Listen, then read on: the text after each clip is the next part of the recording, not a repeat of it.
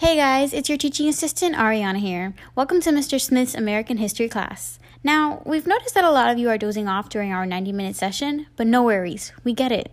During this session today, we're going to take a break from history and we're going to help you beat those Zoom blues that a lot of you are definitely experiencing. Let's get started. Alright students, so before we get into those tips on how to beat the Zoom blues, aka Zoom fatigue, let's get into what it is exactly.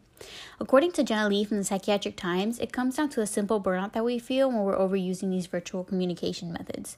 We've definitely all been there. I know many students in this 90-minute session, midway through, are just staring into space, and according to the National Geographic, you're not alone. Almost every person that has been questioned in a study on Zoom fatigue says that they've all experienced some sort of tired feeling when being on a video platform for so long. Now you're probably thinking, why does this happen to me? Why do I feel so tired? And it simply comes down to human interaction.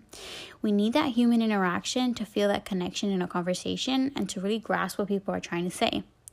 Going back to the Psychiatric Times article, Jenna Lee also states that live face-to-face interactions are associated with greater activation in the areas of the brain that have to do with social connection.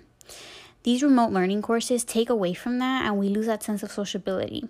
National Geographic goes to agree that people are having a hard time not only with social interaction but with focusing on what needs to be done. There's so many things going on the screen that the brain cannot devote its full capacity because so many things are happening. Either it's double screen or multiple people talking. I know that happens a lot in this class, and maybe a lot of you cannot zone in on one aspect and completely focus. Your brain is basically trying to overwork itself and trying to find the main point of what is going on, and you're feeling that sense of exhaustion, which comes to be known as Zoom fatigue. So now that we've covered the basis of what Zoom fatigue is, why it happens, let's get into how can we stop this? How can we prevent it?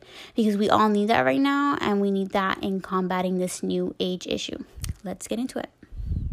Okay guys, so coming up, we have really important tips for you guys to beat the Zoom blues, and I feel like this is going to be really important for you guys because you'll be able to take these tips, apply them, and you'll be ready for this class and more energized and focused. So let's pay attention and let's get into it. According to Liz Foslien from the Harvard Business Review, she says to stop multitasking. You can't remember things as well as you think you can trying to do different projects at once. During our Zoom session, try to keep all distractions away, closing any type of program you have so you can solely focus on our class and what Mr. Smith is trying to get across. And the University of Nebraska agrees. You definitely need to avoid checking emails, sending emails, looking at your phone, because it takes away from what you could learn from this class and how you could apply it during tests or during homework. So definitely avoid any sort of distraction. Once you're done with our session, take a break. Use your break to just relax and take a second to yourself so you can just recharge and have a moment to yourself after class. A big tip from Susan Degges-White from Psychology Today is change of scenery.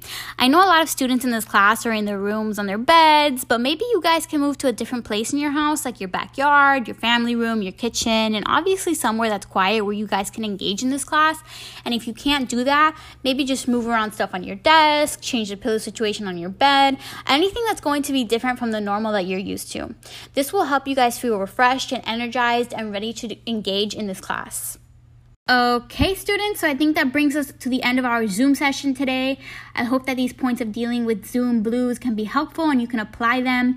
I'm definitely going to be using these tips when I'm helping you guys out during our Zoom session, and I'm definitely going to help my other classes as well. That's all we have for today for beating the Zoom blues. I definitely want to end this Zoom session on a great note for you guys because it's definitely not the most interesting, but it's definitely helpful. So I'm going to play a little song for you guys as you exit the class. And one last thing before you do all go. Your assignment is due next weekend, so get on it, and I'll see you guys next week. If you have any questions, please let me know. Bye.